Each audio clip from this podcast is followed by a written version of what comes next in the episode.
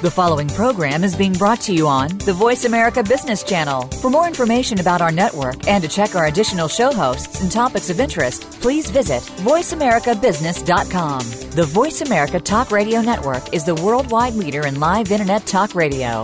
Visit VoiceAmerica.com. The views and ideas expressed on the following program are strictly those of the host or guests and do not necessarily reflect the views and ideas held by the Voice America Talk Radio Network, its staff, and management.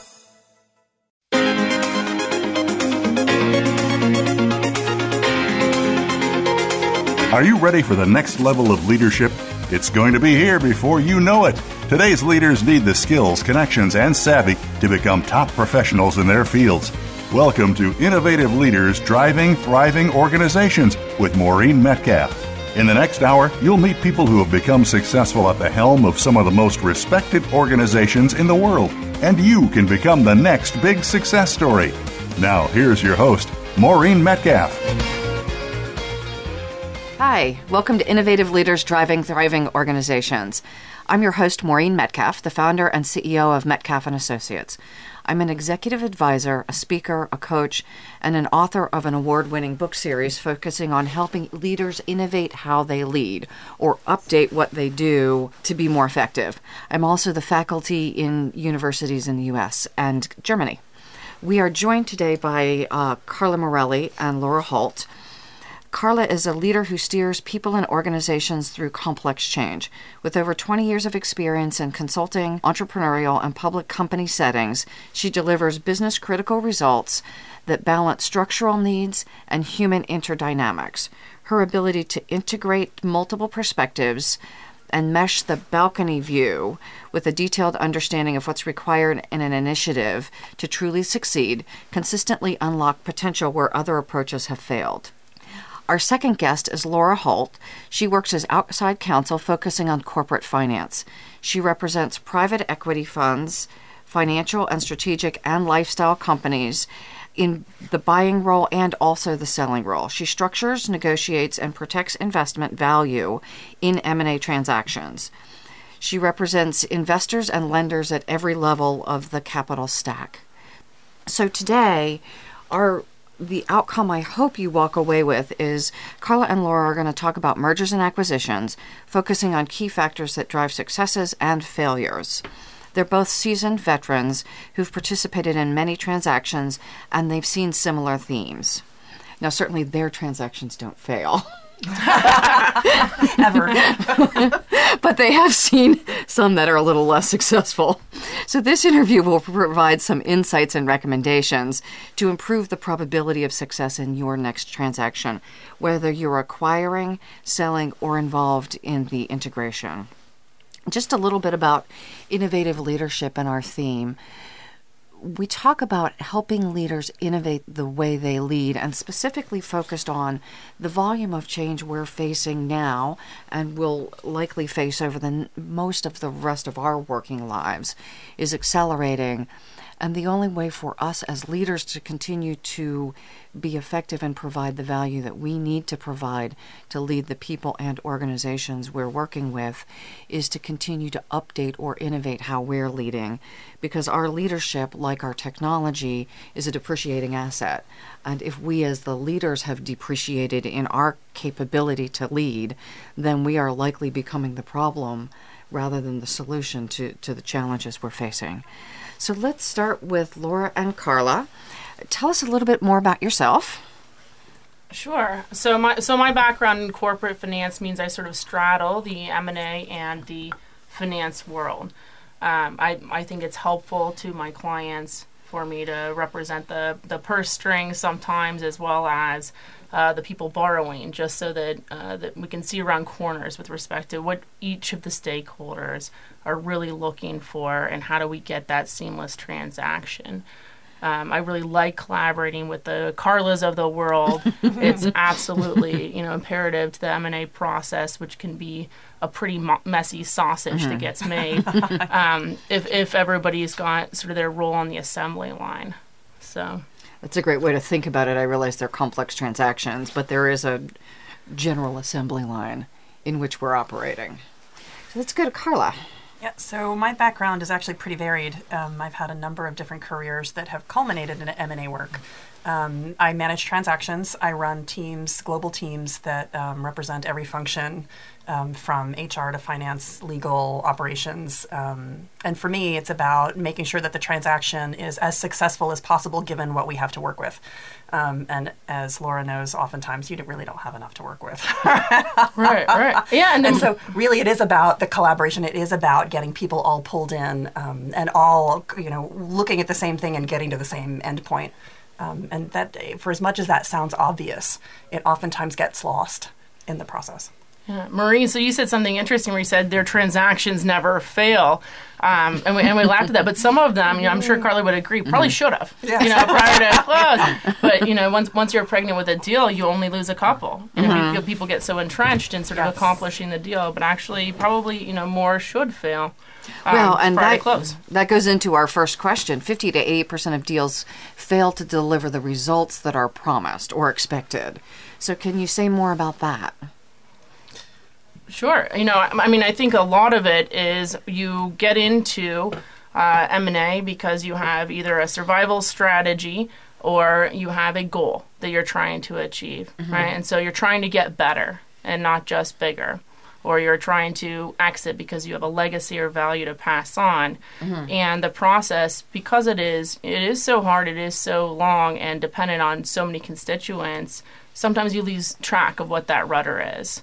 You know, and I think I think Carly, you probably come in earlier than I do as an attorney and see when that when that you know North Star gets a little bit blurrier. Yeah, we see. Uh, I've seen a lot of um, the original intent is a good one, uh, but once people get invested and they've spent mm-hmm. time, now there's there becomes pressure whether the team has created it itself or it's coming from an outside force, the executives of a company or, or you know wherever that's coming from.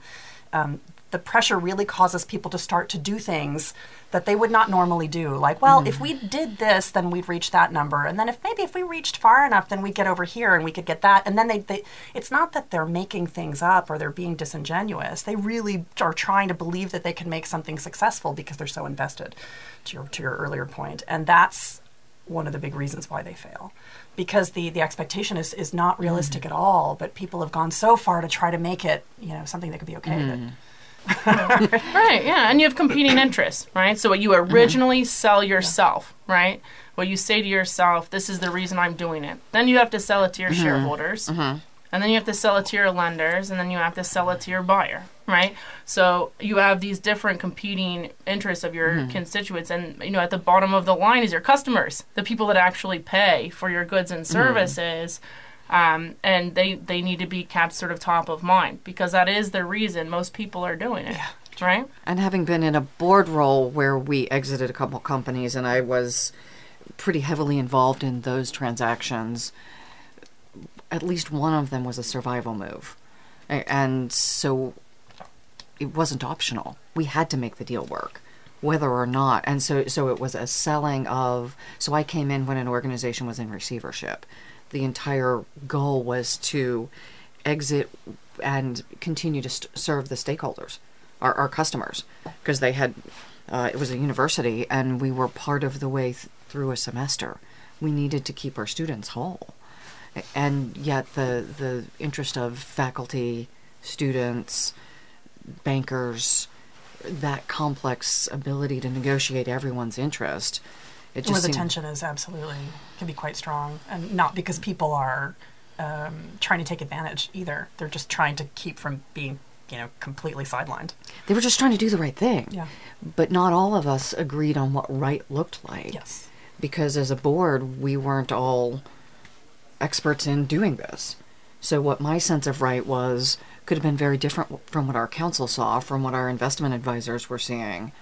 So, so that was also interesting is the range of voices, some of whom have experience and some don't. But they all had a point of view.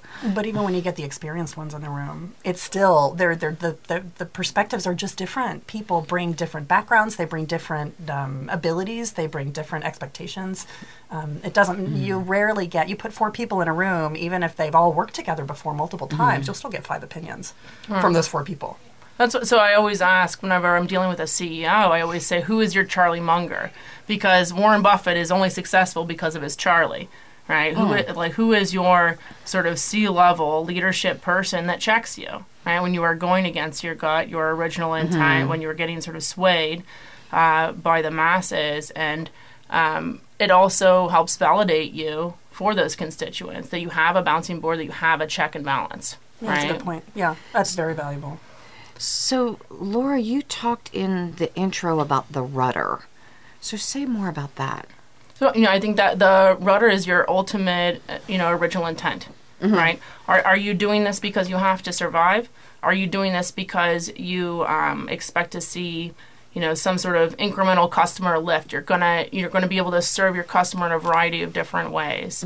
Are you doing this because your employees won't have a platform to grow and thrive in? You know, the culture can't bear to be in, you know, um, such small, you know, territory or you know are you doing this for just a lot of money right so Which is valid. It's an absolutely valid reason. right ultimately the ceo payday calculator is that you know the rudder? So as, as long as you sort of keep that true right and, and keep it close to you and maybe that's your charlie munger's job um, then you can survive the you know full-time job that's now being added to your plate of on top of what is already a full time job, presumably. right Well, you know, the other thing I, I want to say is so I um, tend to represent, I, I've sold stuff, but I tend to represent the buyer's um, perspective. And the one thing that I see is that on the seller side, um, things change. Right? I mean, the reason why they started may be one that was very clear. But as more information comes and the opportunity comes and they get to see kind of what the combined entity would be like or what the post close environment would look like, there are some other things change too right so how do you you know how do you sort of keep them consistent with what was important to them but still give them flexibility to sort of evolve their thinking if that kind of makes sense Yeah, no, it's like a March Madness bracket, right? I mean, so I mean, to your point, like it, maybe maybe your rudder starts out making a ton of money, and then you get into the meat of it, and you see, wait, my key employees that I feel are family to me Yeah, that I've are I've not hired going from- to thrive Yeah. The way that we are structuring this, and maybe that's mm-hmm. actually more important to me. Yes. and I mm-hmm. didn't know it, so that's fine. But you have to put them against each other and just say, this was the original rudder, mm-hmm. right? Here it is now. You know, all right? Have we now figured out what value trumps what? yeah Um, so that's the bracket, I guess. yeah yeah yeah We could do a diagram. Well, so this sounds like the same kind of characteristics we look at in defining good leaders, effective leaders. That self awareness and knowing who I am, what I stand for, and being willing to adjust that when I get more information. Not staying to my original position once I'm presented with additional data. sort of digging your heels in because this is what i said i was going to do right that doesn't work Doesn't work. Right. And Carla, what we discussed earlier, and I, you know, I would love your thoughts on is resilience, right? because this this requires resilience. That idea of, um, all right, now my my value set is conflicted. You know, how much am I willing to go to the mat for this new value that I, I was maybe underappreciated in the beginning? yeah uh, well there's that and there's also the fact that it's exhausting or it doesn't matter what side you're on it's you know especially in, in cases early on where there's um, it's all under sort of the shroud of secrecy you can't tell anybody what's going on right? You have a day job that you have to maintain and a persona that you have to maintain to not upset or um, or, or make people feel uh, worried that something's going on. Um, and i think between the exhaustion and the fact that you get in new inputs that cause you to constantly have to sort of reevaluate um, if you don't have to your to your point laura someone who someone or some people who are sort of keeping you supporting you and keeping you straight um, you need that and you also need to be able to be of the mindset that understands that this is happening to me and i need to be thinking about what that means and i need to be thinking about the fact that i'm exhausted and i need to take time and take Yeah. care So when we talk about resilience, we look at four factors. Am I managing my physiology, eating appropriately healthy food, sleeping enough? And we know that generally doesn't happen. Um, we don't eat healthy food either most of the time but doing the best we can so that physiologically, even if it means bringing a protein bar to a meeting, having a box of something so that, that when I get cranky, I can reach for healthy food and in addition to the buckets of caffeine that I'm drinking. She says that she reaches for her coffee. yes, yes. So it's managing my physiology, managing my thinking. Yeah. So being aware when I'm getting overwhelmed and what I'm focusing on and what I'm obsessing over Mm-hmm. and how's that impacting again back to sleeping. Managing my emotions. Yeah. Because they can go out of whack, especially when I'm exhausted. And having that connection, the phone a friend. So who is my Charlie that continually gives me feedback that I'm willing to listen to, even when it's stuff I really don't want to hear.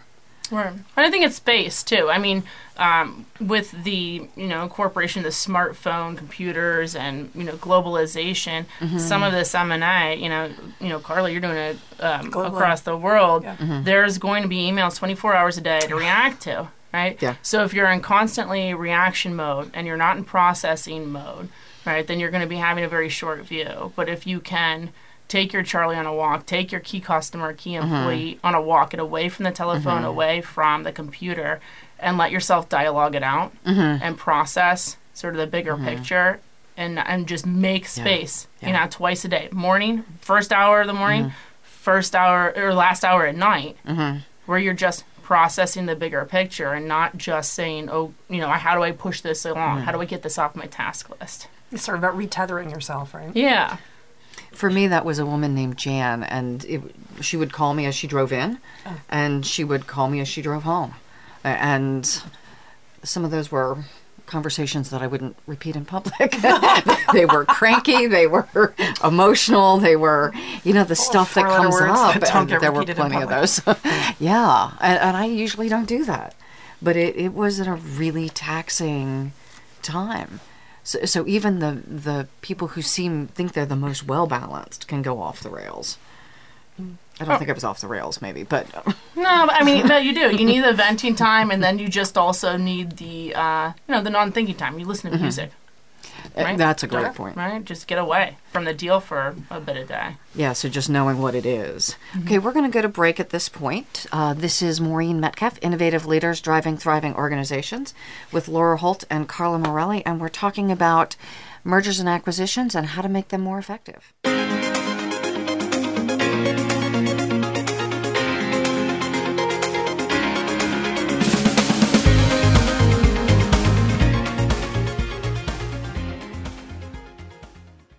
Metcalf and Associates is a management consulting and leadership development firm dedicated to helping leaders, their management teams, and their organizations implement innovative leadership and business practices to help create market differentiation necessary to thrive in this rapidly changing environment.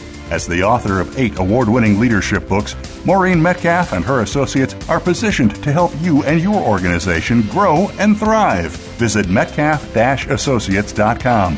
Maureen is ready to discuss your needs and tailor a solution to meet your needs through her expertise in keynote speaking, leadership coaching and training, transformational and organizational growth consulting. For your business, we can help with facilitated leadership retreats, organizational planning, culture alignment, individual and organizational assessments, online leadership development programs, and one on one or corporate wide leadership development sessions. Move forward with Metcalf and Associates. Visit metcalf-associates.com. Today, enterprise technology is both strategic and global. Each week on CTN CIO Talk Network, IT thought leaders from around the world share their experience with listeners as they discuss with Sanjog Aul how they are trimming costs and partnering with business to innovate and help IT become more competitive, better care for customers, and improve the corporate bottom line. If you want to keep up with IT thought leadership, listen to CTN CIO Talk Network with Sanjog Aul at Are you a business leader or executive that wants to achieve more? Not just in it for profit, but to do work you find meaningful that adds more value to more people in more ways. Listen for the Business Elevation Show with host Chris Cooper. You'll hear from successful achievers from around the world with the passion and experience to offer invaluable guidance. The Business Elevation Show can be heard live on Fridays at 8 a.m. US Pacific Time, usually 4 p.m. UK, on the Voice America Business Channel. Be more, achieve more.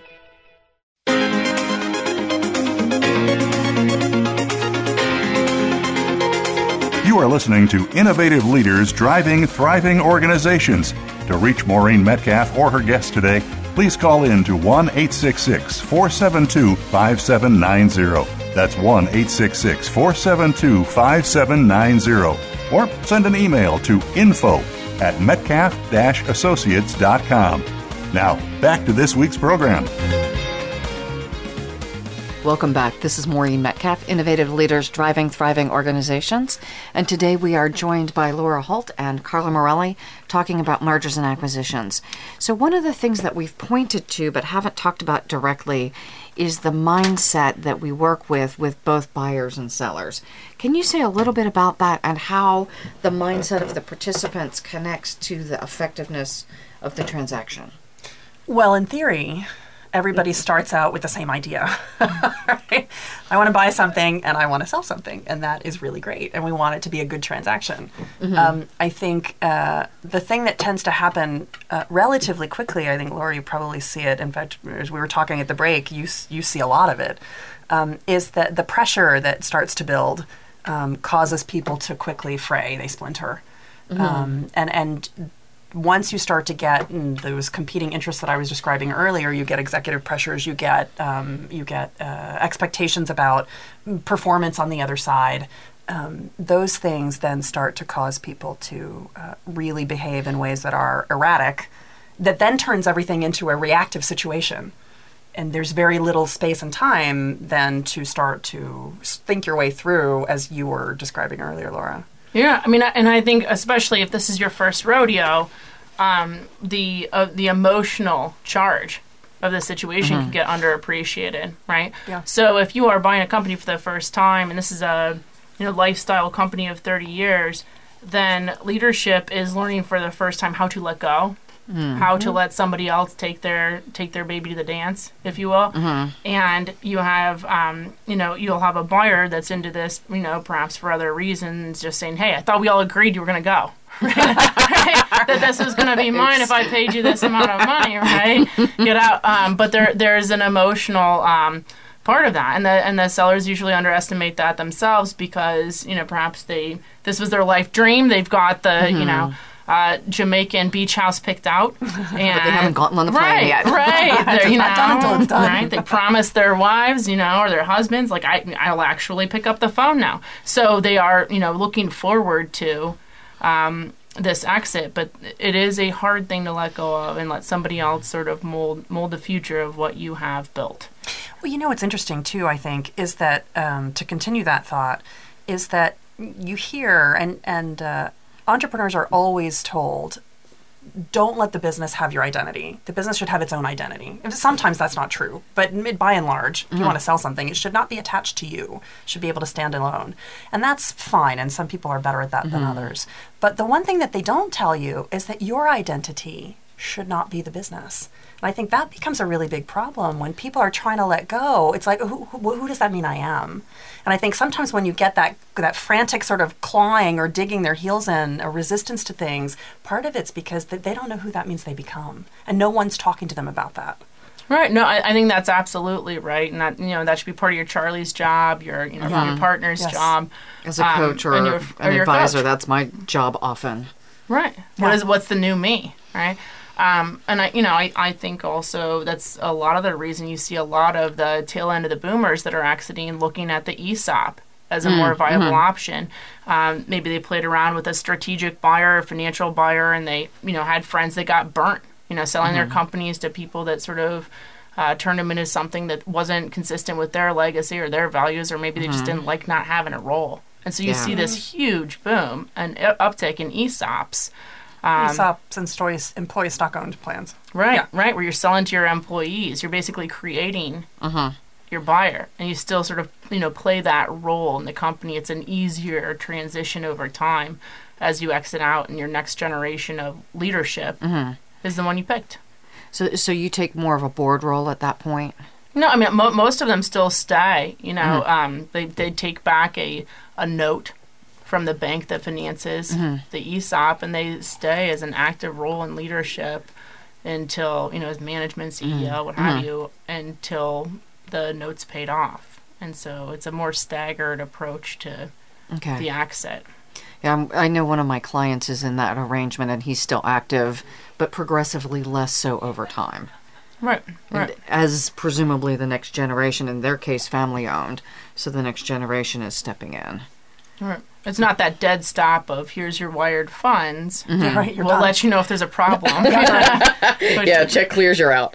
yeah, which can be startling, yeah, Or, understandably. or hired back for a period of time, but with less say. Mm-hmm.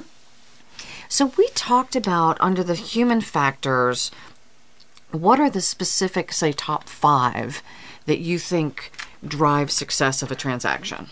The human factors is in the behaviors. Yeah, I mean, we at least in our pre-conversation, we talked about if I were to look at what causes deals to fail, it's often the people, not the.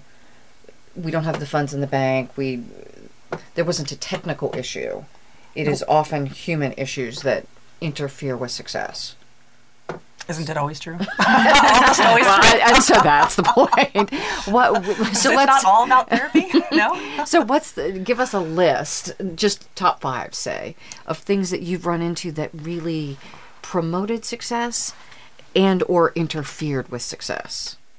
So if, if they're in place, it, it has a higher probability of success, and when it's missing, you know early on that this is going to be either a slog or a nightmare. My, I mean, my top one, as soon as a client approaches me on a buy or sell side, is I say, okay, this is great. This is what I can offer, you know, to the transaction. Here's a list of other attorneys you should vet. Okay. right? Um, and it's because it's an important and critical and emotional process. You're in it for the long haul. You know, make sure you vetted your advisory team and that you feel like you're in good hands because it gets intense. So when you say in good hands, I'm assuming you know you're a good lawyer. So you're looking at beyond technical capabilities. What would they be looking for? What hmm. characteristics? Right, well, just on a on a personality level, if somebody wants a, you know, a slash and burn bulldog that's gonna just beat the other side of the ground, they're not gonna pick me, right? My you know my goal at the end of the transaction is these people all want to do another transaction with me because this is a relationship, you know, business, and that and my clients pick me because they want to do more transactions with those people, um, and so you know that maybe that style, you know, uh, doesn't work, and you know other people want. Uh, you know, advisors that will tell them what to do Okay. rather than give them options. Okay. Carla, how about you? Uh, you know, for me, I think it's about um, it's a, it's about the approach that people bring to their transaction, right? Whether you're the buyer or the seller is kind of irrelevant. For me, it's about why are you doing this? What are you after? How are you going to manage your way through this? And am I setting up the people around me to be able to get through that process, not just myself, right? When they fail is when you, you you have these people that are sort of stuck in a place trying to get everything done or keeping things to themselves or not creating that internetwork that has to be present of, of information um, and, and mindset and philosophy and approach. And Carla, you're brilliant at building trust, right? That is your Tru- True. Yes, yeah. Without tr- yes, I mean, I, I think um, what do I want to say? I want to be careful about how I say this. Trust inspires communication. I don't think it's I- I- and it communication may be the seed that starts it, but I, I really think that without a good trust based environment, you're not going to get what you're after Mm-hmm. ever, right? Because oh, people will be holding back, p- concerned that they're going to have to mm-hmm. protect something or they're going to have to fix something or recover from something, and you you don't engage mm. fully. So that's trust among our team members, often who are It's also trust among both sides. Okay. If the across the transaction, I mean, and I think Laura, you probably see this too. If there's not a trust relationship here that mm-hmm. everyone's acting in as good a faith as possible, you're constantly trying to figure out how you're gonna, and you're gonna do that anyway. Some of this is about risk mitigation, and that's just part of the and That's fine. Well, and the other point I was trying to make is often when we enter a transaction, we're working with new people, right? So my mm-hmm. counsel may be different, my financial advisor may be different, my financier may be different. So we're also pulling together a cadre of people who just don't have a common experience base yet and trying to learn each other. So I hire Laura because I I like her and I like her uh, approach, but I may not know the first time we bump into a wall together what's going on because we just haven't had that yet lived experience and then I have to back up and make sure that we're on the same page, which is just a normal but day. but it ta- but it all takes time, mm-hmm. right? And that's and it's mm-hmm. when it's and it typically comes at a time when you don't have time. That's the and that's where I think the challenge that's where the challenge comes. I mean, mm-hmm. if you, um, it doesn't matter who you are on the team. I think you have to you have to come, you know, to whatever interaction you have with people with no ego, right? No point to prove. No, you all just want to do the best job you can because that's what you're all here for. Otherwise, somebody should go home. well, and yet that It doesn't happen very often, but when it does, that's when real. I mean, and that, the other thing is that these things tend to require some of some amount of creativity that you hadn't planned on, right? Because you you're mm-hmm. confronted now with a set of, of facts that don't look like what one side or the other or both were expecting, and it's uh, you know now what. And so mm-hmm. if you if you come with no ego and no point to prove and no you know you just want to come mm. and do the best you know come out with the best possible conclusion that's where the trust starts to be created right? Because people don't feel like they're trying to somehow mm-hmm. react to you or interact with you in a way that they have to really be thinking about.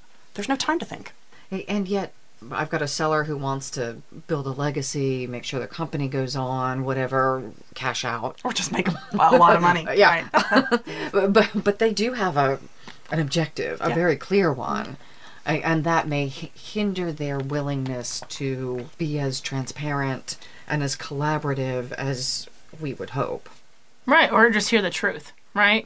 So you know, a lot of times it, it's helpful when you're getting to know your uh, you know first time client to just say, what else is going on in your life? What else is important to you right now? So I have a yeah. client right now. He's selling a division. He's young. Um, he has a lot of other businesses, you know, that he's looking at uh, getting into, and so he wants this to get done. It's going to be capital for his next, you know, investments and he's saying, you know, Laura, I hope you know the difference between, you know, dying on this hill and dying on a mountain, right? And so, so I, you know, I'm sure you're very educated, but uh-huh. please don't, you know, rack up the bills over semantics. You know, let's do mm-hmm. big picture and move mm-hmm. along. Um, mm-hmm. and you know, it's not always the case. If you have somebody that, that this is their baby and they're selling, and everything is a sacred cow to them, and then they have to be able to hear from you. You know, maybe we got to let this one go. You know, maybe this one needs to be less sacred considering your other sort of goals for the future. Um, so, you know, I think the good advisory team, the building trust, you know, we talked about resilience and the Charlie Munger. We got you four. What's your fifth one? Managing energy was another one we talked about. right. Okay. Carla, you're in better shape than me. What do you got to say? what do you got to say about boxes. right, right. You probably have better input. Yeah. you know, I again, I mean, I think this comes back to one of the things that you said earlier. You've got to. Um, it's about maintaining perspective, right? Because if you and I don't know which one comes first. It's chicken or the egg. I think for me, does your energy allow you to maintain perspective, or does your perspective allow you to maintain your energy? Right? I mean, I, maybe there's no way to pull those two apart. Um, but I, I think being incredibly mindful to the extent that you can be in these situations, i.e., you can't most of the time, but trying at least to come up with sometimes when you are paying attention to how you're doing. Um, and how the energy of the group is doing is not just about you, right? What, when you show up and you're present in a, in a room full of people or on a conference call or whatever it is, um, everybody feeds off everybody else too to some degree. And so you've got to be aware, not just for yourself, but for the larger for the for the larger collective. Right, and knowing your leverage, right? Yes, So yeah. if you don't have leverage in a situation, right, don't you know? Don't beat a dead horse. Right? Don't try to create right? some. Sometimes Right? it's better No. just to let it go. Right. Know where you have leverage and where you don't, Mm-hmm. um, and be respectful of that, so you're not, you know, spending your energy where it can't go anywhere. It sounds like I also know, have to know who on my team has the capacity to be creative. Right? Th- There are some folks I'm going to look to, like my attorney, for risk management. I want you to tell me where I'm going to fall in a hole that I can't get out of. I may also look to you for creative financing options. So who who can fix which problems and bring to the table solutions I never would have thought of. I think that's their job. I mean, Mm-hmm. Yeah, honestly, with how yes. with how expensive everybody is at the table, right? Mm-hmm. It is their job to be coming up with things that you haven't come up with. You've built Mm-hmm. this company, or you're acquiring this company. Your job, right, is to Mm-hmm. keep that company on rails um, through the through the process and keep the customers and the employees happy. Your advisors' Mm-hmm. jobs are to come up with the you know most creative solutions possible for you and hold their feet to the fire about it, Mm-hmm. right? Um, you know, press them to do better by you. And yet I have to set the expectation that that's what I want. Yes. Yeah, absolutely. Because I don't think everyone realizes that that's part of what I'm paying for. Right. I want it hammered through. I want it done quickly. well, and I, and I think internally as well. I mean, the team that you're, if, if you're the seller, you're not selling it by yourself. It's you and at least one or two or three other people internally that you have, you know, that you hold everything close to.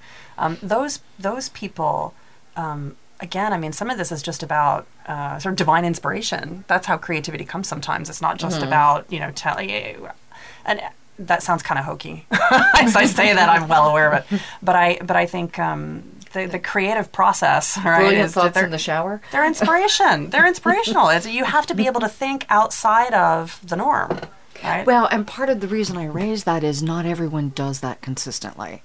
I know who I look to to have really out of the box yeah. Even if you look at it just long enough to go, not that. That's okay. but not everyone does that. That that's my point. Mm, yeah. Right. That that there are some people I know they won't come up with something creative. It's not what they do. Uh, True. and someone like True. you comes up with creative stuff even when we don't want it. Come on now.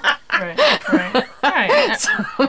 yeah, and be and to that, you can say no, thank you. That's totally fine. Right, and, and honestly, be good to those people. Yeah. you know, I I, mean, I sold a company, you know, about a year ago, and um, the owner was excited and telling me this story about his wife, you know, mortgaged, you know, an aunt's farm to start their first restaurant, Oh, right? cool. And he was going to buy this beautiful shotgun. They were going to get this great house and all of this. And we're at the closing table, and I said, "You sent her flowers, right?" And he said, "What?" I said, "You send your wife flowers, right?" He said, "Oh, geez, I guess I should. Yeah, I'll get those on the way home. Be good to those people, Yeah, right? yeah. That have been that for you. And I joke about it, but they're invaluable. The only way a lot of these projects get done as well as they do is people who can come up with creative You solutions. pull it out of a hat kind of thing, yes. Yeah. So let's go to break at this point. Innovative Leaders Driving Thriving Organizations. We're with Carla Morelli and Laura Holt talking about mergers and acquisitions and what we can do to make them more successful.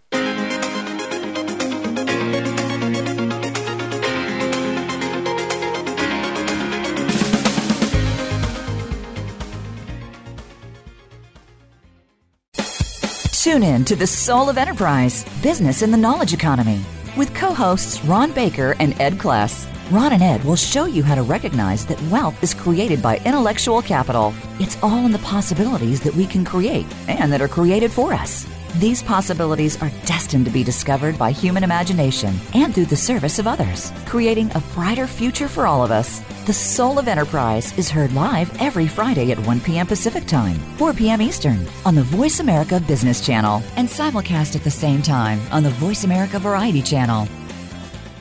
Metcalf and Associates is a management consulting and leadership development firm dedicated to helping leaders, their management teams, and their organizations implement innovative leadership and business practices to help create market differentiation necessary to thrive in this rapidly changing environment. As the author of eight award winning leadership books, Maureen Metcalf and her associates are positioned to help you and your organization grow and thrive. Visit metcalf associates.com. Maureen is ready to discuss your needs and tailor a solution to meet your needs through her expertise in keynote speaking, leadership coaching and training, transformational and organizational growth consulting. For your business, we can help with facilitated leadership retreats, organizational planning, culture alignment, individual and organizational assessments, online leadership development programs, and one on one or corporate wide leadership development sessions. Move forward with Metcalf and Associates. Visit metcalf-associates.com. Dialogue is the single most powerful leadership tool we have to make a difference in the world. Leading Conversations with host Cheryl Esposito creates a place for that dialogue. Tune into the Voice America Business Channel every Friday as Cheryl hosts new conversations among leaders from around the world in business, government, art, economics, and social change. We'll explore big ideas and everyday actions and learn how their own leadership has led them to discover a newfound sense of possibility in the world. Leading Conversations with Cheryl Esposito, bringing big thinkers together in conversations that make a difference right here on the Voice America Business Channel every Friday morning at 10 a.m. Pacific Standard Time.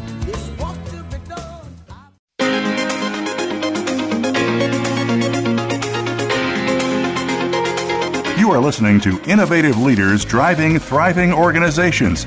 To reach Maureen Metcalf or her guest today, please call in to 1 866 472 5790. That's 1 866 472 5790. Or send an email to info at metcalf associates.com. Now, back to this week's program. This is Maureen Metcalf, Innovative Leaders Driving Thriving Organizations, with Laura Holt and Carla Morelli talking about successful mergers and acquisitions. And so let's go into this idea that I have to both get the deal done, all of the technical things that have to be done, and I'm dealing with precious human beings who have fears, they've got egos, they've got points to prove. That, needs. yeah. So, how do you deal with people? And so, give us a couple of stories about something that's worked exceptionally well. So, Maureen and I have known each other and worked together a number of times, and for some years now. And she knows that my answer to everything is therapy. Which is not going to a psychotherapist, but it is. It's all therapy. It's all a therapy job. This is, I mean, you know, transactions are people and people are messy. And that's just part of our charm. That's part mm-hmm. of who mm-hmm. we are. You can't escape that.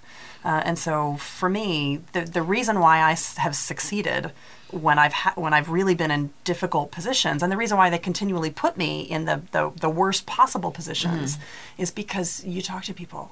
Mm-hmm. You know, I respectfully. I, I, well, okay, and sometimes not. well, you start respectful. You, this is about the fact that they're people and people have lives and they've got experiences and backgrounds and histories that bring them to the table you know perceiving certain things they've got needs um, it doesn't alter the fact that something's going to have to get done you might not like that but we'll talk about how you get there mm-hmm. um, and, and without that without actually mm. letting people talk themselves out and it doesn't have to be long and drawn out but it does have to be um, it does have to be conscientious mindful so doing your best to understand what their drivers are and how to keep them whole in a process in some cases that they're not going to like. Or that they're, you're not going to keep them whole right? As and, much as possible. Yeah the trick is to get everybody through. So my job because no one ever reports to me right? But i have to run teams of hundreds of people sometimes around the world and mm. I, I, don't mm. get to tell anybody what to do really.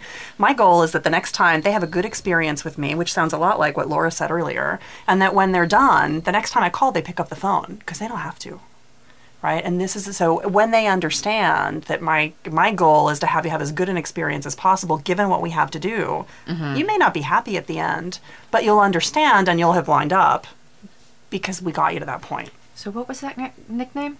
Oh, the Italian Battalion. My best friend's wife called me that. Yeah, I mean, make no mistake. People would ask me, would say, "Oh, but Carla, you're so nice and you're so sweet and you're so." I mean, don't misunderstand, right? We're still going to get this done. Yeah, this but is the not goal optional. is that you're relatively happy when we're finished and not, mm. you know, you know, wanting to, to, to shoot me.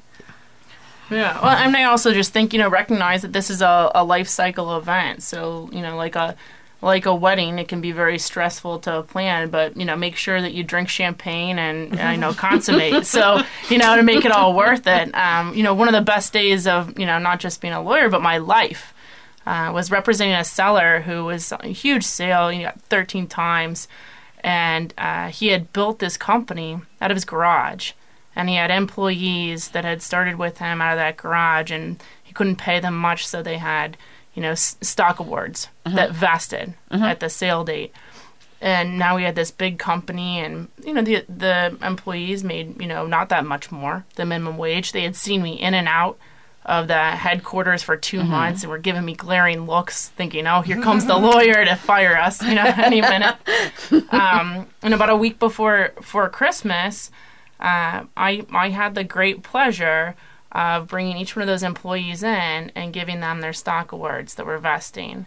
Now they each thought, you know, they were getting fired coming in the office, and the CEO, he, you know, he called off that day and he was tired and you know was thinking about other things, and you know, I think he denied himself this very human sort of opportunity. Mm. To sit there with somebody making you know twenty grand a year and give them a seventy five thousand dollar check, no, cool. you know, a week mm-hmm. before Christmas, people were crying. They were hugging me. Wow. They were telling me, you know, now, oh, now I can fly my mom in, you know, for Christmas. And now, you know, oh, I can gosh. buy my kids Christmas gifts. I was crying with them. I was, you know, and, and I have to say, you know, there are, there are great moments as mm-hmm. part of, mm-hmm. you know, M&A. And people don't do closing dinners anymore. You get those little acrylic uh, deal toy plaques that have the investment banker's name on it. Um, have fun with it, have closing dinners, you know, um, reward the people that got you through it and, and recognize those sort of beautiful moments there because I'll never forget it. I'll never forget that day. I felt like Oprah. I was like, and you get a check, and you get a check. You know, it was wonderful. That's cool. And that juxtaposed with a lot of days of not much sleep. Sure.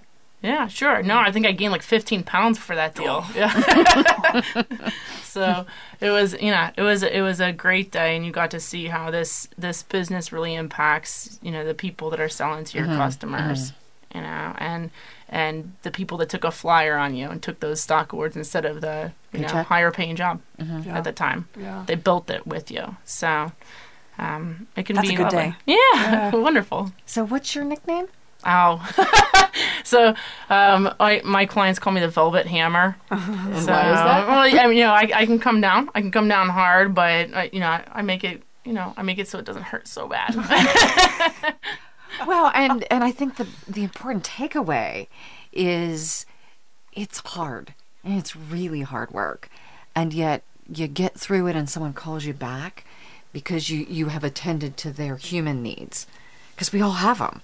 And they're annoying and they're messy and all that stuff, but we take care of them to to the to the best of our ability. Because Yeah. we need those people to show up tomorrow and work equally as hard for another 20-hour day. and the deal world is small, so you know you're going to mm, run into that accountant, that lawyer, that you know, you know, tax advisor, mm-hmm. again, that CEO. I mean, you are going to run into these people again, and so mm-hmm. During Well, those and if hard nothing times, else, I mean, even for the bigger ones, you develop a reputation in the marketplace as a as a good buyer or a mm, crappy seller, mm-hmm. or right. I mean, those mm-hmm. are, you know, I've seen co- I've seen companies refuse that are that want to sell refuse to engage potential buyers because of their reputation as a buyer. That's Right, true. And so Because of the transaction or because of the integration? because of the way it could be any part of that Mm-hmm. because of the the way they negotiate because of the way they treat people during diligence because of the way they treat people on the other side of the integration or what they do with the asset afterwards there are all Mm, kinds of reasons why um, and then they're valid like the word gets out it is um, it doesn't matter what size company you are even So let's talk about integration for a few minutes. it's my favorite part Right, I, I I've just spent a, a lot of money, probably more than I wanted to, on a company. They're they're welcomed into my umbrella of companies or into my home. this is the uh-oh moment Oops. now they're what do I, now now what do I do to make this a, a positive experience for the employees who who weren't part of the choice to be sold or bought? Um, well they're- didn't know and they didn't get to pick yeah, Well, guess what yeah. So now tomorrow there's a new sign on the door. All right, so this is my specialty. Um, and uh, really, before you close, you should have an integration plan. I don't care what size the company is, right? They have some idea of what they're going to do, and in theory, the first X should be fairly detailed. The first hours on the other side, the first days on the other side, in, in detail, because that's the only way you're going to ensure that you've covered enough touch points that the staff, the ones that you need to keep and not have run Yeah, away, yeah. that they're that they feel attended to. Um, and not like they're an asset that was just bought and sold. So I assume the integration begins before the sale has closed. No, integration When- planning begins before the sale is closed. When I tell my employees that they're going to be sold. No, you don't tell them until after they're sold. Most of the time. I don't know, Laura, do you see? Right, or day of. Yep. If it's a tiny little company with a handful of people, six, sure, because they're all involved anyway. You can't get data, or, but but when you're to no, no, no, you don't say anything until it's done. When it's done, it's done. Because the the reality is that it could not be done, Somebody- uh, yeah, and then these people are now, f- you know, Yeah. sort of feeling very um, unsafe. Right, and so they'll go they'll go someplace else. Then you'll have Mm-hmm. no company left, no one to sell, no one to no one to sell your stuff, no one to create your stuff, no one to attend to your customers, and your value just completely disappeared. So the most successful integrations I've seen have been um, where they're right from the get. There's a multidisciplinary team, right, across the different lines, the different product or service lines. You have one from the acquired and one from the acquirer, Yep. right, leading. Uh, you have a good relationship with the seller mm-hmm. because you're gonna have questions, right? And you put it as a board agenda item first up every single board meeting, right? For the first 18 to 24 months, depending on Yep. you know, what the sort of earn out or, you mm-hmm. know, mm-hmm. projections were showing. First board agenda meeting, every single board meeting needs to be how are we holding ourselves accountable How are we doing to against the plan? right Yeah. to why we did this to begin with. So, are there characteristics of companies that are more easy to integrate? Uh, we talked about adaptable cultures, having done diagnoses in advance. So- what have you seen that's really been positive? So the simpler the company, right? So if they have one product line and they were just making the acquisition to expand a customer base, but the customers are pretty similar. Um, they have the same technology systems and they're in the same geographical sort of location, right? That's that's pretty Yeah. easy. That should be pretty seamless. You know, the difficult ones is when, you know, is, are you out in the Wild West now, right? You've now added something that's a little different, you know, um, from the legacy company. And are these people a little different? Are they, you know, do they, you know, if you're a West Virginia company acquiring a Silicon Valley company, you're going to have cultural differences as far as leadership and what's effective. Well, and the international transactions are the ones that have multi, you know, offices around the world. You've got employees in countries that you may not have dealt with before. So you have both cultural issues um, as well as legal issues, right? Employer, you've got um, you know, employee work councils and things in certain countries that you may now have to know about. Um, the other thing I think really is the it's culture. At the mm-hmm. end of the day, I mean, to your point, West Virginia and Silicon Valley, there's these are it also I've seen it happen many times. I, I was part of a larger acquirer. Um, it's the small companies that have very few systems. They're not highly process oriented. There's not a lot of mm-hmm. structure. Maybe they haven't been in a matrixed environment where you know a function. There you've mm-hmm. got HR and operations and legal and whatever. There's no. So I may be responsible for having all those people do something for my line of business, but I don't own any of them. Um, I can't control the resource. When people move into those situations or into those environments, that's where I've seen just an insane amount of mm, dissatisfaction, discomfort, unhappiness. They rail against process and structure, and and sometimes it's too much for what they were. But that's what they got sucked into, and you have to kind of figure out how you who gives, what side gives. Does the acquirer give a mm-hmm. little bit because this makes sense, or does the acquirer say we're sucking you into our, mm-hmm. you know, our setup because that's what we do? And I, you know, I've had these discussions at length with lots of different people in the field, and again, four people, five opinions about what the right thing is. Yeah, so make somebody a complaint box, right? Make sure you have a That was complaint That box. was always me. make them a complaint love the box, complaint box. and don't pick a key employee to be the complaint box. You know, you don't want Mm-hmm. their motivation to be down. You don't want them to Mm-hmm. be tied up. Right, with everybody's negative energy. You want them to be staying sort of positive and linear. Mm-hmm. And so, some understanding that again, there's a arc of emotional reactions, almost It's a a death and dying cycle. Absolutely, yes. Yeah. So, so I know that I, people will go through shock, denial, that Yep. that stuff, A- and I just, as the complaint box, I need to anticipate and help people manage their way through the emotional volatility that we all know they're going to face. and tie it to the customer, right? Mm-hmm. So a lot of people that are, you know, punch clock employees, if they are alienated from the fruits of their labor and they think they're just going through this process in order to continue to get a paycheck that they've mm-hmm. always gotten, mm-hmm. right? Maybe a little bit more than they mm-hmm. used to get. Yeah. If you can tie for them the reason you're doing these new systems and how it delivers to those customers and they can see those results, um, at least psychologically, it doesn't seem as arbitrary. It Yes. doesn't seem Yeah. as, as much like, you know, momentum for the sake of momentum. It's, you know, these are, you know, real things that I am delivering by adjusting and being adaptable. yeah, well said. I, I've seen people, especially time clock employees. This is happening to me because somebody wanted to make a lot of money, and now my my life is harder. Right. So, so especially putting a customer in front of people and and connecting to I do this because of this, even though somebody made a lot of money, I can make it a meaningful experience for the employee. Right. Oh, absolutely. Right. It's, this is not just about you know the old CEO gets more jet skis. You know, this is you know this is wow. Look at you know how many more services we can offer the customer more, or how much faster we can get it to them, so that they can build what they're built to do. You know.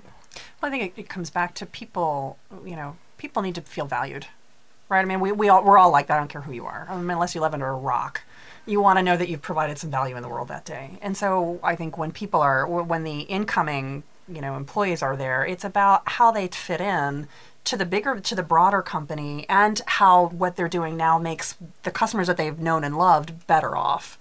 So let's use that as a wrap up. so people want to feel valued. Yeah. So so as we look at what helps acquisitions be most effective or increase the probability of of success is I need to know what my rudder is. Why am I doing this? What's my north star? I need to know who my Charlie is. So who is it that I look to when I need a sounding board? And know that I need a sounding board. yes. Attend to my energy, my resilience, knowing that I'm going to have two full time jobs, if not more, uh, from a time commitment perspective. Mm-hmm. I'm probably going to gain some weight. Do what I can to build or extend trust with my internal advisory team and with my new clients or new my the people I'm acquiring or being acquired by so the people on the other side and then on the integration side what am I doing to um, ensure that our culture is adaptable, that we have an integration plan, it's cross functional. I'm including people from the, the legacy company and the new company, and that it's a board agenda item. So, with that, we're going to wrap up. This is Maureen Metcalf, Innovative Leaders Driving Thriving Organizations. I would love to hear from you. My email is info at metcalf-associates.com. Please email with questions, suggestions for additional shows, insight or feedback that you'd like to provide. We can either get those to Laura or Carla, or I will answer them directly. We may also feature your question on the air. So, again, please keep in touch with us. Thank you very much.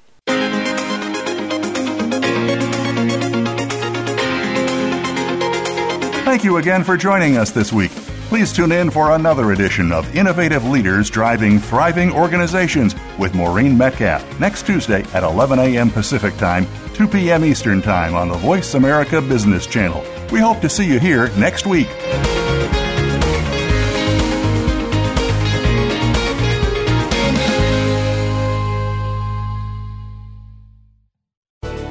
Thanks again for listening to the preceding program brought to you on the Voice America Business Channel. For more information about our network and to check out additional show hosts and topics of interest, please visit voiceamericabusiness.com.